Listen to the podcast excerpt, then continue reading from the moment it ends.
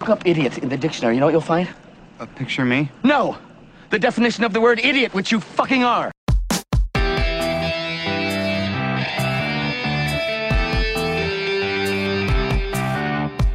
Hello, ladies and gentlemen, and welcome to I Do Movies Badly, a podcast exploration of my cinematic ignorance.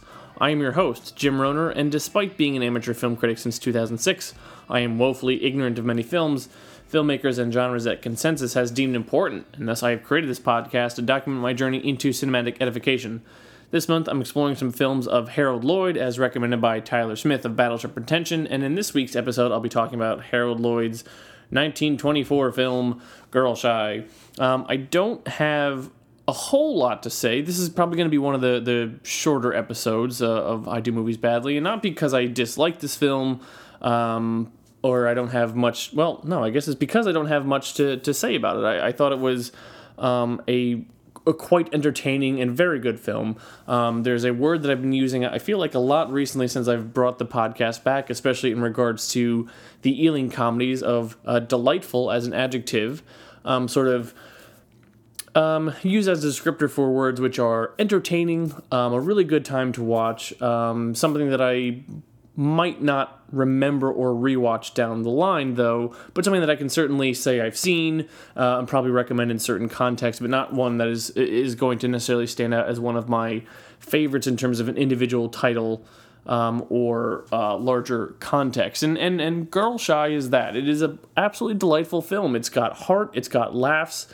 And one thing that I am, this is going to sound incredibly naive or ignorant or oblivious, and certainly um, coming from someone who has a film podcast and has written about film for a, a few years, I, I am always amazed when I'm watching silent films um, to see how coherently the stories are being told. And now, once again, saying that under the full admission that that, that sounds incredibly ignorant, but when you are you know used to so many certain conventions of of, of filmic storytelling, whether it be um, well quite simply, I guess, and, and superficially a, a, soundtrack or or at least audio and dialogue, um, computers, uh, stunts.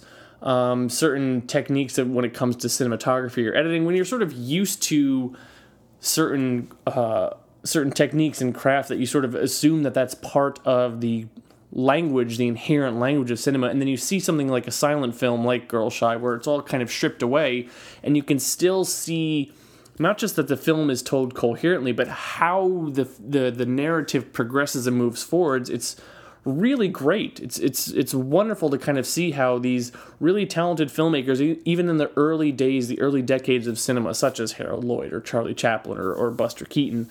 Um, were able to understand the medium that they were working in so thoroughly that they were able to produce something like this that eight, nine decades later still works as an effective piece of visual storytelling. Um, you know, it's it, it's great how the the efficiency of the the story of Girl Shy is in regards to how every single scene is really necessary. Every single scene moves the narrative and the story forward. Every single scene tells us more about um, Harold, and he's credited as Harold. Um, Harold, or or his relationship to um, you know women, or to you know specifically um, to the the woman Mary Buckingham who is in this film, um, what he wants, um, what is stopping him from getting that, um, what he's going to do to get it, and and how the basically the the, the stakes working against him are increasing with each scene. It's it's a really effective story. Um, it's really simply but effectively told. Um, every scene is necessary, and that's something which is so good because it makes the flow of a film feel so efficient and everything when it, when everything is necessary. You know, you don't the, the, films that I feel are the ones that are drags are the one where it's like, well, do we really need to be lingering here? Do we really need to have that? And if you recall from um, last month, that was my big problem with uh, the Tree of Life, which I appreciated what I what I interpreted Malick was trying to do with it, but it just we we lingered for such a long time in that family's life um, in those memories. I just like, you know, I, I feel like you could have taken 20, 30 minutes out of this movie and it still would have been as effective as the one that you have now. And with something like Girl Shy, it is as bare bones as it can possibly get. You can't remove any one scene from that film and not have it be as effectively told as it is. I mean, I suppose you could maybe make an argument that one of his um, fantasy sequences, you know, when he's pretending that he is the caveman or that he is uh, the indifferent person when he's trying to write his book, you maybe could remove one of those. And in fact, one of them has been removed. There was a sequence which doesn't exist in film anymore, but there are photos of it in which he's playing um, a character which I, I believe is supposed to be a very sweet loving character. I think it's called the boy or something like that. But um, you know, when he's writing his advice book and he's he's fantasizing himself as these characters, there is one that doesn't exist anymore. So that was taken out, but doesn't feel like anything's missing um, because the film is is is solid. It, it's exactly what it has to be, and and it's also.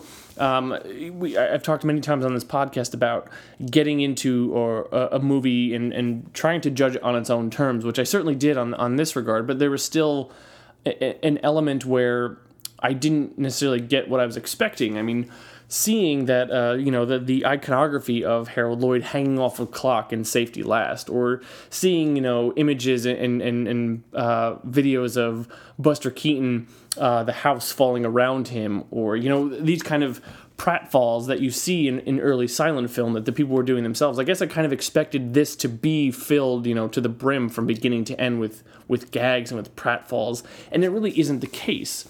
Um, and I can't say I was disappointed in that though, because what it allowed me to do was invest in the story and invest in the character of Harold and what he wanted and and what he was hoping to get and, and the emotional, you know, not really roller coaster, but the emotional um, peaks and valleys that you go through when you see him um, meeting Mary for the first time, and your heart kind of flutters when she gives him a kiss, and, and as the taxi drives away, and the two of them longing for each other, and you you, you get the sense of like, yes, this is things are working out for him, and then they don't work out for him. Um, Girl Shy was uh, the first movie that um, Harold Lloyd produced when he had split with uh, uh, producer Hal Roach, and um, the he he described it. Um, he or Harold Lloyd, I should say, described Girl Shy as a, a character story as opposed to a gag film, um, which you know gag films are the ones that I that I just described that I was expecting uh, that are filled with these pratfalls, that are filled with these stunts, that are filled with these amazing um, feats of, of, of human um, stunt work, basically. And there wasn't a whole lot of this for the first two thirds of the movie, I should say. Um, and once again, I wasn't really disappointed with it, but it's sort of like it, did allow me to get Im- in, involved in the emotional stakes of the film, and it was really kind of sad uh, when after Harold has been re- or his book has been rejected for the first time, um, and he meets up with Mary again, and he wants to let her go. He doesn't want her to to be with him. Uh, because he, he's a, a failure and he's poor and he doesn't value himself very much. And he says, we said a lot of silly things that day, didn't we? And like you didn't think I meant any of it, didn't? And he's he's trying to push her away because he he can't care for himself. He doesn't like himself. How can he take care of someone else? And also because he believes that her investment in in him is tied up in this image of he's going to be a successful author and he's going to be this um, this literary wonder. And when he doesn't achieve that dream, he wants to push her away because he he doesn't have any self worth. It's really sad. It's really sad, not just because of um, we see Mary's heart breaking because she was really in love with him, but also just because of we've seen this guy and, and, and we've we've seen what he's been going through and we've got invested in him and we find value in his character we find that there's something worthwhile about him i mean sure he's he's trying to write a book about how to pick up women when he has absolutely no concept of what that entails whatsoever but he's also got a heart. I mean, what he did for Mary in regards to getting her dog after the, you know, uh, uh, onto the train and hiding the dog from the conductor and just doing everything he could to kind of make sure that she had this animal and, and that she was taken care of. And we see value and worth in him and he doesn't see in himself. And the reason that he pushes her away is because he doesn't see value in himself, because he doesn't see himself as someone who is a worthy partner and it's really sad and so it is like I said, it, lacking the, the the pratfalls and the gags of of of a silent film that I would have expected. Um, doesn't mean that it was less of a film. In fact, it was more of one. It was quite an emotional uh, and, as I said, delightful experience. And then there's the last third or fourth of the film, which is which is this elaborate chase sequence, which was the thing that I had been expecting the movie would be from beginning to end the entire time, and it is wonderful. Um, it's so funny to me that I was like thinking that they have a happy ending because they get together and he proposes to her and she says yes, and that there's that last title card with yes in big capitals with the exclamation point. Um, they're going to have a happy ending despite the fact that this man has, um, en route to break up the wedding, he has stolen multiple cars. He has stolen a police motorcycle. He has stolen a trolley car um, and a horse and carriage and caused incalculable amounts of destruction in and around Los Angeles as he is trying to get to this church.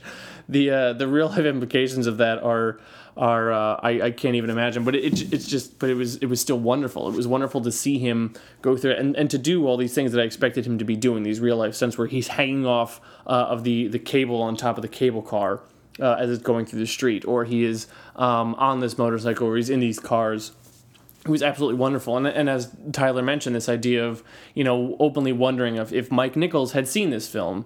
Uh, and, and it was some, some, sort of inspiration for him when he was making The Graduate. And I had to wonder, what, did the filmmakers um, of Wayne's World 2, you know, it sounds ridiculous, but it, it's it's true. I'm wondering, did the filmmakers of Wayne's World 2 see this movie as well to kind of heighten that end sequence when he's trying to rush to the chapel um, to break up the the wedding between uh, Cassandra and uh, the character that Christopher Walken plays. Like in you know in The Graduate, it, it's not as ridiculous or absurd, um, but there is that narrative convention of a man trying to get to a wedding to break up the uh, to break it up uh, because the woman that he loves is, is about to get married. Um, but in Wayne's World 2, there was these. I mean, if you remember the the you know the earlier setup where you know he's asking why the people are walking back and forth in the street with a pane of glass, or why they're he's stacking crates of watermelons. You know, it's a setup for this payoff later on where there's going to be this untold amounts of destruction as he's in the car trying to get to the wedding to to break it up. There's I have to imagine that they were aware of the history of cinema of Harold Lloyd, especially as a great comedic figure, Harold Lloyd, and, and you know Wayne uh, Wayne Mike Myers is is a true disciple of comedy, and you know, and so I have to imagine that he had to have been aware of Harold Lloyd and of this movie, and that was something that he really wanted to be deliberate about including in the movie because of how fun and wonderful and kinetic and insane that whole end sequence is. And it's just, it never lets up. Once he steals that first car, you know, it, he never lets up of the, the metaphorical um, uh, gas pedal as he's just moving forward and just trying to get to this wedding to finally admit that he loves this woman to finally tell her because he has you know he, he's he's he's found some self uh, some self worth because uh, you know they they loved his book um, and he's gotten this is a huge cash advancement I believe it's three thousand dollars which in uh, contemporary times would be something like forty three thousand dollars advancement for uh, this book which is hey I'll I'll take that that I'm sure every author would take that as well. Um, and and I'm also happy that the film also addressed uh, what I was worried would be threads of misogyny, uh, because he is clearly um, uh, not qualified to write a book on how to pick up women, and also the way that he is saying to pick up women is so kind of horrifying. I mean, it's that you know those those awful, you know, misogynistic stereotypes of like show complete indifference towards the woman and she is going to fall on all over, you know, like um, what's I'm trying to think of the um, uh, the line that Jason Segel's character has in uh, in that movie Slackers. Um, treat a woman like dirt and she'll stick to you like mud. Um, it's it's played for laughs in that movie. Uh, just the attitude itself, and it, it ends up working out for his character, which okay, uh, fine. But in this one, it's sort of like they, they have this idea of, of be indifferent towards a woman and she'll fall in love with you, or be a caveman, be aggressive and, and get and take exactly what you want, and these women will fall in love with you. And Um, now I knew that those are horseshit, obviously, but I was also like, okay, but in 1924, did they did they think that that was horseshit, or, or was that kind of a conventional wisdom? And then, especially once uh, once they read the first draft of his book in the in the publishing office, and you have all these women that I, I misinterpreted at first as these women were fawning all over him. Uh, you have one woman that says like, "I love a caveman," and so it's kind of like, "Oh no, is this film kind of upholding these beliefs of?" What women actually are looking for in a man when that when they're so clearly incorrect and so misogynistic. And I was a little bit worried about that until eventually the, it, the scene and the sequence and the film make it very clear well no they're not fawning all over him. They're laughing. They're laughing because they find this book to be so incredibly hilarious because of how ridiculous it is. And in fact um, the title becomes um, what is it? Uh, uh, how to make love or something like that into the boobs diary, kind of highlighting the fact that like this guy is he's off his rocker. He doesn't know what he's talking about. And so I like too that it that this film also did not um, uphold these um, just complete horseshit, antiquated beliefs about um, what a woman is really looking for in a man. Um, now I knew, of course, that there was going to be some poking fun of this character because who is he to be writing a manual of any kind and how to attract women, how to talk to women. Um, but I'm I'm happier still that um, not only did they make a joke of that concept, but they also made a joke of the specific um, ideas uh, that he had in order to achieve uh, the goals that he was trying to set out. So it's it's very clear that this movie is not misogynistic, and it's very clear that this whole attitude that this man had or these ideas he was trying to um, get published into some type of advice. Uh, the movie makes it very clear that these are ridiculous, and so that was something that I was um, quite happy to um, to learn as well. So, um, and those are i mean like i said that's that's kind of um, the extent of my my thoughts on this movie. It was quite like i said a, a delightful film from beginning to end. And um, it it you know it gets in it, it, does its thing then it gets out. It, it is a an effective piece of, of comedic and emotional filmmaking. Um, and I really, really appreciate this, and I could, I, I could see why um, Tyler um, recommended it um, it, because there, there is also something kind of immediately relatable about the, the Glass character um, and about how regular he is. Um, and how Harold Lloyd plays this character, and, and just kind of how you immediately kind of get a sense of immediately who he is. Um, his stutter, his inability to talk to people, um, but also, you know, kind of having a heart. Um, it makes it kind of an everyman, which uh, you know, old Stoneface or the Tramp might not be. I mean, it's not that that we don't like those characters, that we don't relate to them, but um, it does kind of get a sense of like they are characters, whereas Harold is very much kind of seems like he feels like a kind of person that you can relate to, that you can connect with, that you can maybe see some of yourself in. And um, what makes that really great is that the, the the the gift of laughter, the power of laughter that it has, is a stress reliever of of you know um, reveling in something and just kind of seeing him work through his stuff and laughing about the the, the shenanigans he was going through kind of um, just makes you feel good about you know if you relate to that kind of character then it just makes you feel good about being that kind of character basically um, and not taking yourself so seriously and not being so self-conscious. It's it's really quite effective and i really uh, appreciate it. And also just the the reveal of him um, with the the woman kind of uh,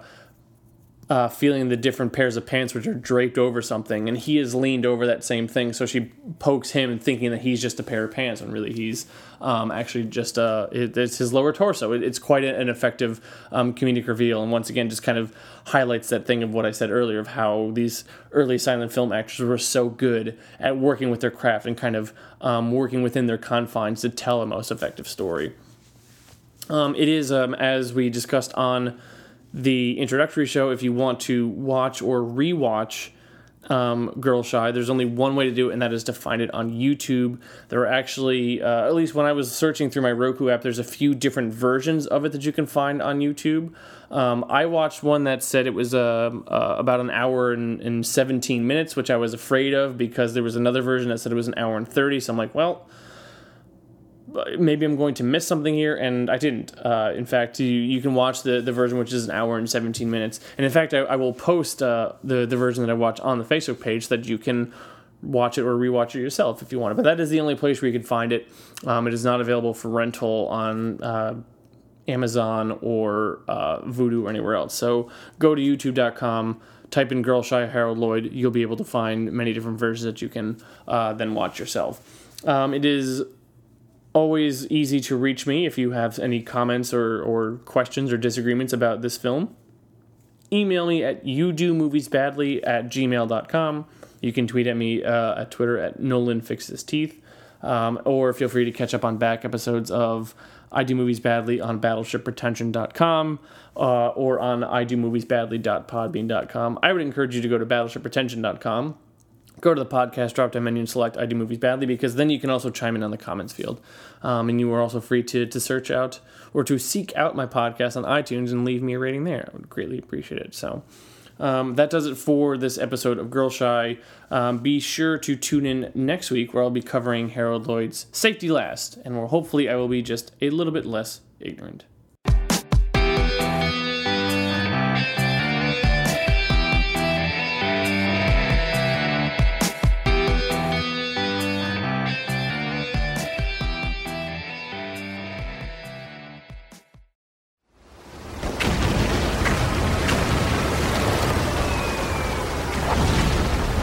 This program is a proud member of the Battleship Pretension Fleet.